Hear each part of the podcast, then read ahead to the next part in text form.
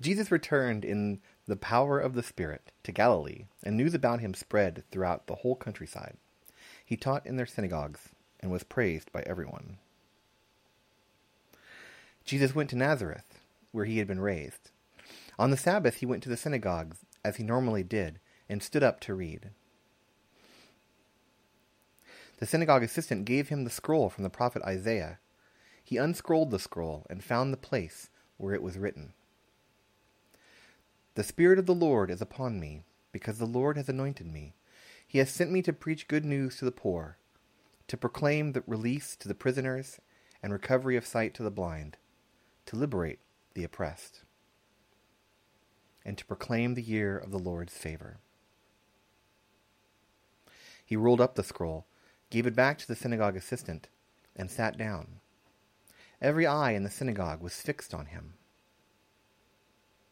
He began to explain to them, Today this scripture has been fulfilled, just as you heard it.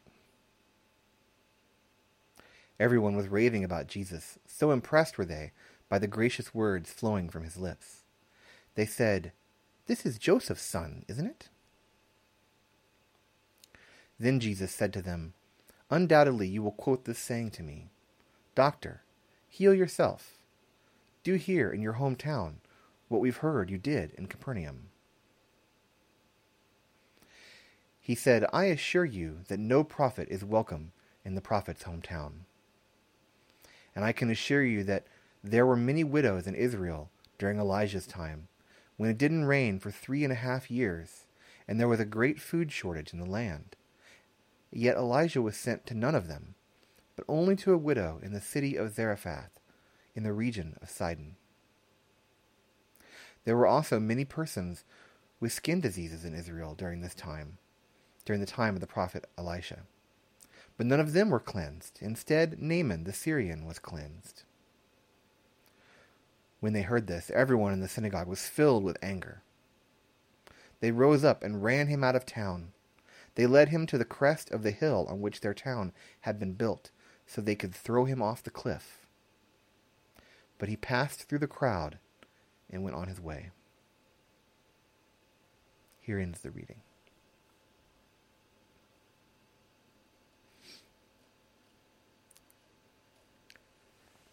An interesting side effect of being uh, someone interested in the ministry for a long time and, and someone who has a family and, and children is that your family and your children end up spending a lot of time in church. but they get to see a side of church that, uh, that most people don't see. And this is certainly the case with my daughter. The, the church we the church my daughter grew up in was First Unitarian Universalist Church of Austin, and we joined the church when she was very very young. I think I think she was five years old when we joined the church, and we joined largely to give her a place, um, a a, uh, a, community to be a part of. But there was a uh, a bit of drama almost immediately after we joined the church. Not even six months had gone by, and the board uh, put up a, a vote to dismiss the pastor over not living up to his contract. And it was a hugely divisive thing for the congregation. And the congregation, which was about I don't five or six hundred people, um, split over that, and uh, you know half of them left the congregation. Um, the pastor was was uh, was uh, let go, and they went into they went first into interim ministry for two years, and then into search before they found their their current uh, uh, pastor, uh, who has been there ever since, who is fantastic. And so it was only six months after we joined the congregation that we found the congregation to be in desperate need of people to help. Because when half the congregation leaves, a lot of things, uh, a lot of experience goes with it, a lot of a lot of history, a lot of volunteers. And so uh, my wife and I pitched in and we joined the religious education department, which is uh, Sunday school, if you will. And, you know, with, with a congregation of 600 people, you've got more than 100 kids in Sunday school every every Sunday. And so it was a big it was a big deal. And I, I like to work with the older kids, so I helped out with the middle school and high school kids, and my wife helped out with the elementary school kids and, and younger. And uh, we just kind of evolved from there. It was it was during my time as a youth advisor that that I became interested in ministry. I, t- I eventually took on a job at the at the church. I was hired there to be the, the youth um, advisor. Uh, my wife was hired to be a, uh, an assistant in the RE department, and then when the person in charge of the RE department left, she she took over that job eventually and became um, the director of, of religious education at that congregation. And uh, I left to join, you know, to start my ministry um, preparation. I switched to the UCC, but and I started attending other churches and, and serving in other churches. But nonetheless, my daughter spent a lot of time growing up at that church and at other churches. And she was very used to, to being asked to do things, being asked to stand and read, being asked at the last minute to, to take over some part. And she felt very comfortable doing so because she had been raised that way.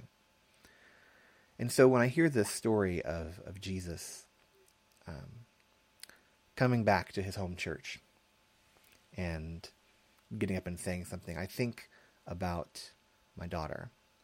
My daughter now, she grew up in that church uh, you know, all the way until she was in middle school and uh, in high school actually, and uh, it was in her first year of it was in her, the end of her first year of high school that we moved to Japan, and so all, all through then she was she was uh, at that church 10, 10 years I guess, and yet I know that uh, it was a problematic thing for her that um, that that she has difficulty with the church because of how people treated her there because they thought of her as uh, as my daughter or as my wife's daughter more often than as her own person. And I see this in the story of Jesus coming back to his home church and not being welcome in the place he grew up because he didn't say things that people liked. And people asked him, "Is is isn't this isn't this Joseph's son? Like, don't don't we know this person? This isn't somebody special. This is just Joseph's son. The story about Jesus in the synagogue is placed right at the beginning of, of Luke's gospel, and especially at the, the beginning of Jesus' ministry in Luke's gospel. So, first, we have a chapter about the birth of Jesus and um, the angels coming and telling Mary that Jesus was going to was going to be born, and then the birth of Jesus, and then we have a chapter about John the Baptist and John preparing the way uh, for Jesus' ministry, and then we have this chapter where we talk about Jesus' uh, early ministry, and Luke puts it right at the beginning, and Luke places all of Jesus' ministry. It should be noted firmly within um, the the rituals and practices of, of Judaism you know, uh, Jesus is a very faithful Jew. He attends services every week, and he takes part in the religious life of the community. And a regular part of the life in the community, it was um, to read and then discuss the meaning of um, the scriptures. The synagogues uh, were came about during the Babylonian exile because the the temple was only in Jerusalem, and so when the people found themselves in a, in places where they couldn't travel to the temple, they had to have some kind of religious community, and so they they started having these synagogues. And the synagogues uh, didn't have a priest, so they had uh, they had teachers, rabbi were teachers, but not priests, so to speak. And so uh, you couldn't do your your offerings and things in the synagogue, but people would come and they would study the scriptures and they would learn and uh, and teach and discuss. And so a, religious community that had been very focused on ritual and sacrifice became one that was focused very heavily on, on the scriptures. It became a, a religion of the book. And so Jesus is in the middle of this tradition when we when we find him. He's grown up in the in the in the uh, in the synagogues. He's used to to discussing the scriptures with the teachers, and so he comes back home after having traveled around uh, other parts of the area, other parts of Galilee. And Luke doesn't say this specifically. Um, you know, Matthew and Mark place this story much later in their Gospels, but Luke puts it right at the beginning. and I and but yet he he alludes to the fact because he he mentions that that Jesus had been traveling around and that and that other people had been hearing Jesus speak and had been impressed by him before he came back to Nazareth. And I think the the reason it's at the front is not because Luke had a different understanding of the of the timeline. I think it's at the front because Luke wanted to emphasize the the the underlying reasons for Jesus' ministry. Uh, he wanted to put that right at the beginning as a, a, theological statement about who Jesus was and what he was focused on doing. And so, um, he gets up. He, he you know he reads in, in service. This is you know this is a really common thing we do in, in Christian churches. And again, my daughter's been asked to do this before he come to service. And oh, we need somebody to read the the the, the Old Testament reading. Can you can you help with that? And you you were kind of roped into it, right? And so it was the same kind of thing. Like you were expected to read on a regular basis if you were an adult male in the synagogue, and so Jesus is is uh, reading. And the, normally, what was done is uh, you read from the law and from the prophets, and the reading from the from the law rotated, but the reading from the prophets was allowed to be kind of up to the decision of the reader. And so uh, there was a an assistant, what we might call a sexton, in in our churches, a person who's in charge of maintaining all of the things that belong to the synagogue, the including the scrolls and, and where they're kept, the chest where they're kept, and everything. And so Jesus would have asked the assistant to prepare the scroll for Isaiah, and then when it's his turn to read, the assistant hands Jesus the scroll, and Jesus opens to Isaiah 61, and he reads this quote from Isaiah. And uh, just to be to remind you, the, the quote is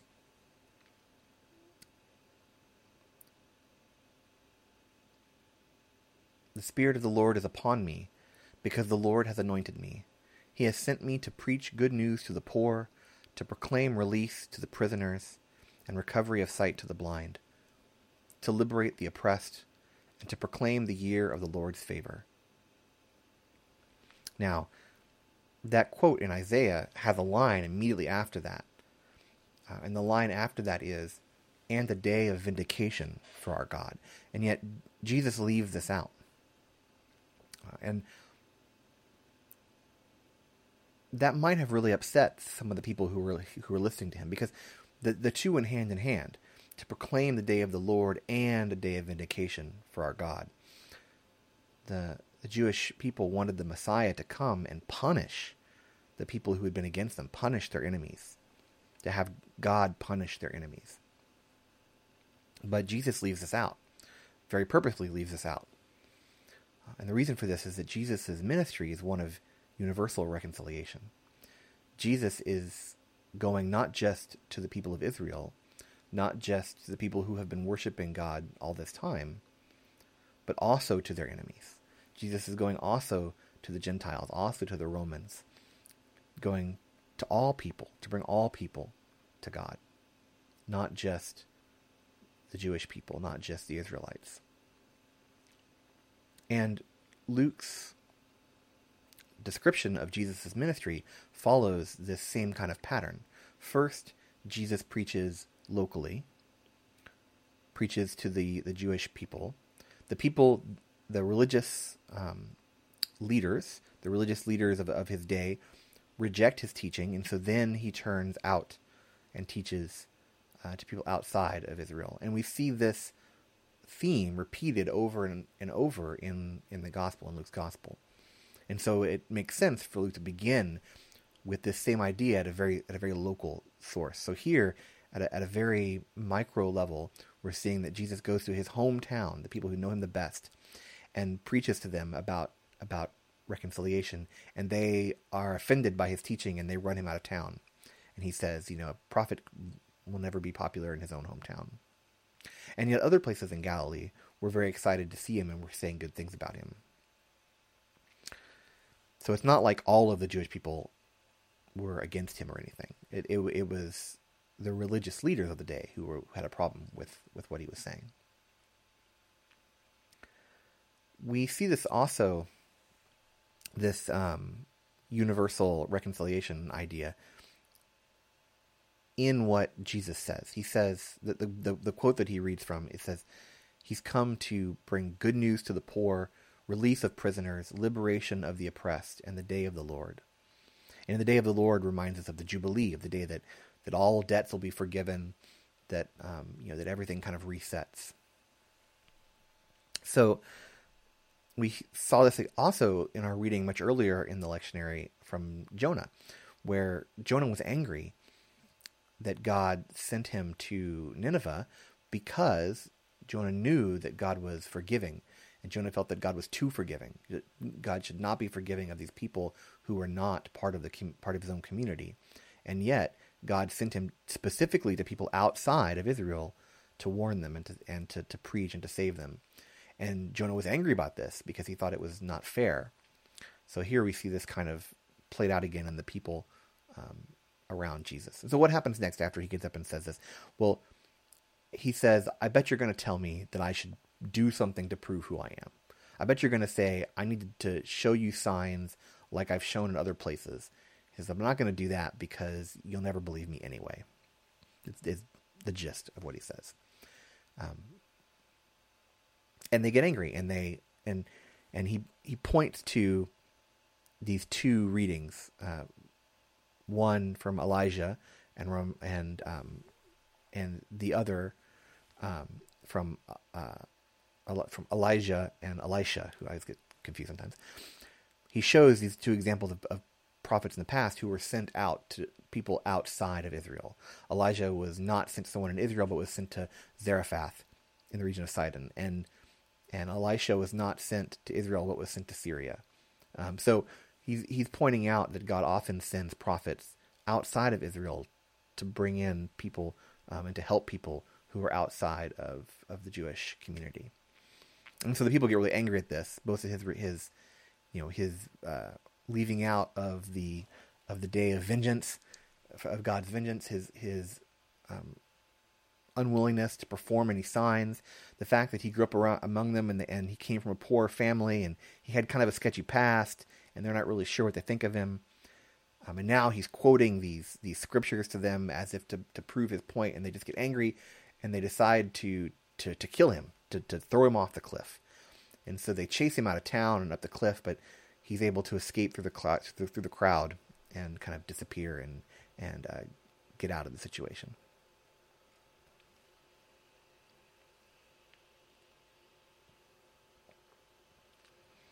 So, what does the scripture have to do with our lives as Christians today? And why is it important? And why is it important in Luke's gospel also? You know, over the, the life of the church, I think Christianity has changed a lot. And I, I personally think that a lot of that change began, uh, I mean, some of it began very early in the church, but I mean, it, it really took up, picked up speed um, in the fourth century when um, the Roman Empire made Christianity the religion of the empire because it changed how how people interacted with or understood Christianity. It changed Christianity's role in society. But that's a, a sermon for another day. but my point is that it's been changing, and it has changed a lot. And although this is really an oversimplification, I think that you could say that, that Christians as a as a as a as people as groups can be divided into broadly into two categories, into two groups of Christians. And this doesn't happen along denominational lines. This does, you know, this doesn't happen along any particular, um, you know, there's no racial or ethnic or aspects to this. You you can find people in in most, even in in an, a single church, you can find people who fall into both these categories. The first group is largely focused on the afterlife. Usually, their their first priority is to get into heaven, and usually that's because they want to escape some kind of eternal torment in hell. Their second priority is to get their family into heaven so that they can escape eternal torment in hell. And their third priority is to get as many other people into heaven to escape eternal torment in hell. And they also want to make the world a better place by helping the poor and the oppressed and and uh, you know, doing living the way Christ would want them to live. But this is often driven more by a desire to get into heaven themselves, because this is expected of them as Christians. The second group is focused primarily on the here and now. They're working in Christ's name to feed the hungry, to care for the sick, to liberate the oppressed, to create a world that is closer to what Jesus described as the kingdom of God in his ministries. This group is putting the afterlife only as a second priority behind all of this.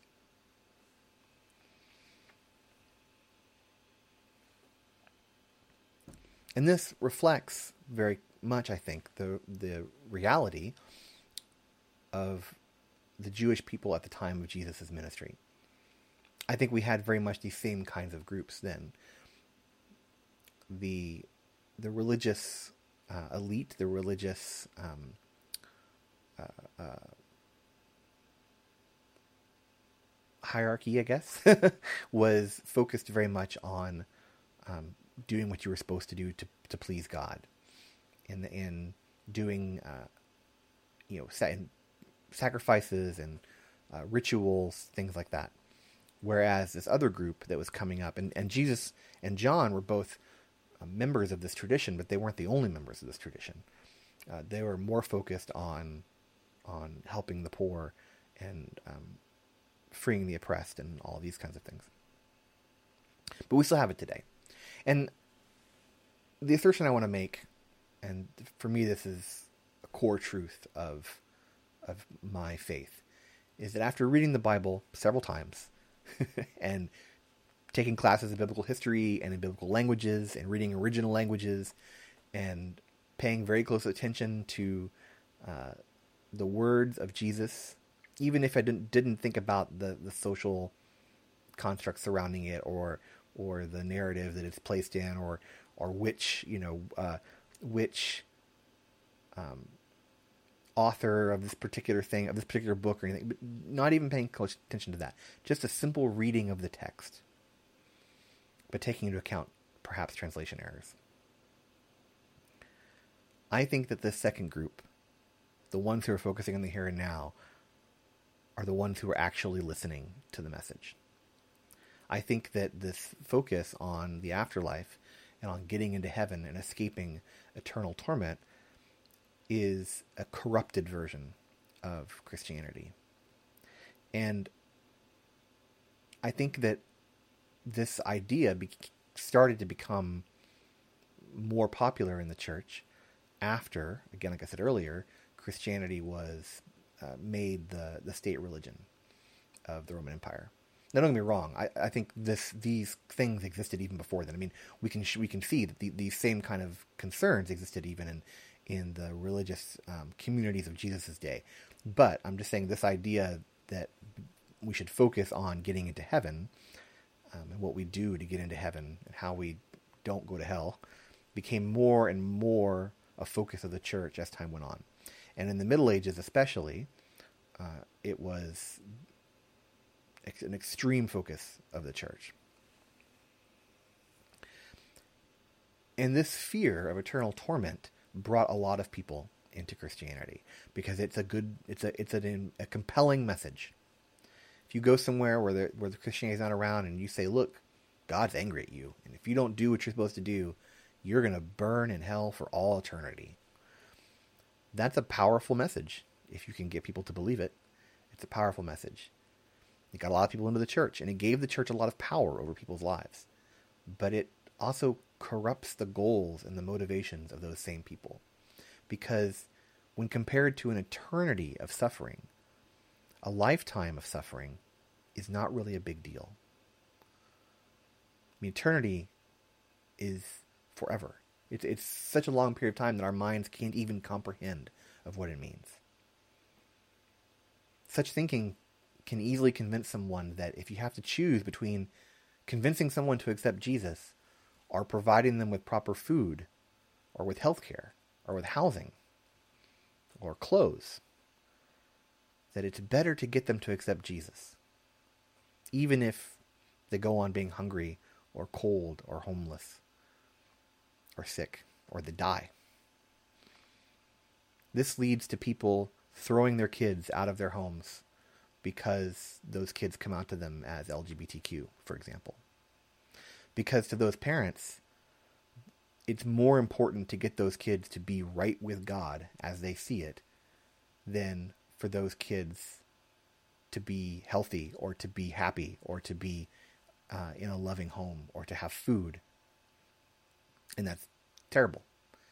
That is a complete corruption of the gospel, of the good news of, of Jesus Christ, a complete corruption. And when we look at, at the at the text and we see what Jesus is really focused on, what his ministry is really focused on, it is what he says here when he quotes from Isaiah. It is feeding the hungry and taking care of the orphan. It is um, healing the sick and liberating the oppressed and freeing the prisoner. That's what it is. That's what the ministry of Jesus is about. That's the good news.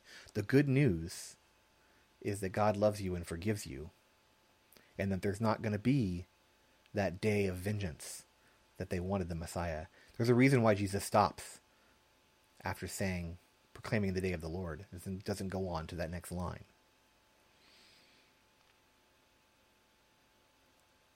It's the good news of the gospel that God loves you the way you are. And sure, we all make mistakes. We all have problems. None of us are perfect. We all sin, as it were. We all turn away from God every now and then, choose ourselves over our fellow human beings, choose ourselves over God. And for those things, we should repent and turn turn back. And I'm not saying, as I've mentioned before, I'm not saying there won't be correction, that there won't be a time of correction and learning and and dealing with the um, dealing with the outcomes of our actions. There has to be accountability. There has to be um, some response for the ways that we have have wronged people. But it's not eternal not eternal. When one comes to understand this message of universal salvation within Jesus' ministry and within the ministry of the early church, one can then focus more on what Jesus actually asked us to do to feed the hungry and care for the sick, liberate the oppressed. And now, not in the future, now. Jesus doesn't say this will be this will come true in the future. This will come true in a thousand years. Jesus says, This has come to pass today. In your hearing it, it has happened. So as you go out this week, I invite you to think about this. Think about how Jesus has already brought into being in the world the kingdom of God. And that it continues to come, that we continue to work on it, that we must work together to make the world a better place, to make the world more like the kingdom that Jesus preached on, the kingdom that Jesus' ministry was focused on. It's up to us to make that happen. But it's not coming a thousand years from now. It's not coming after we die. It's not coming when we're raptured. We need to stop focusing on hell and start focusing on making life better for our fellow human beings. Amen.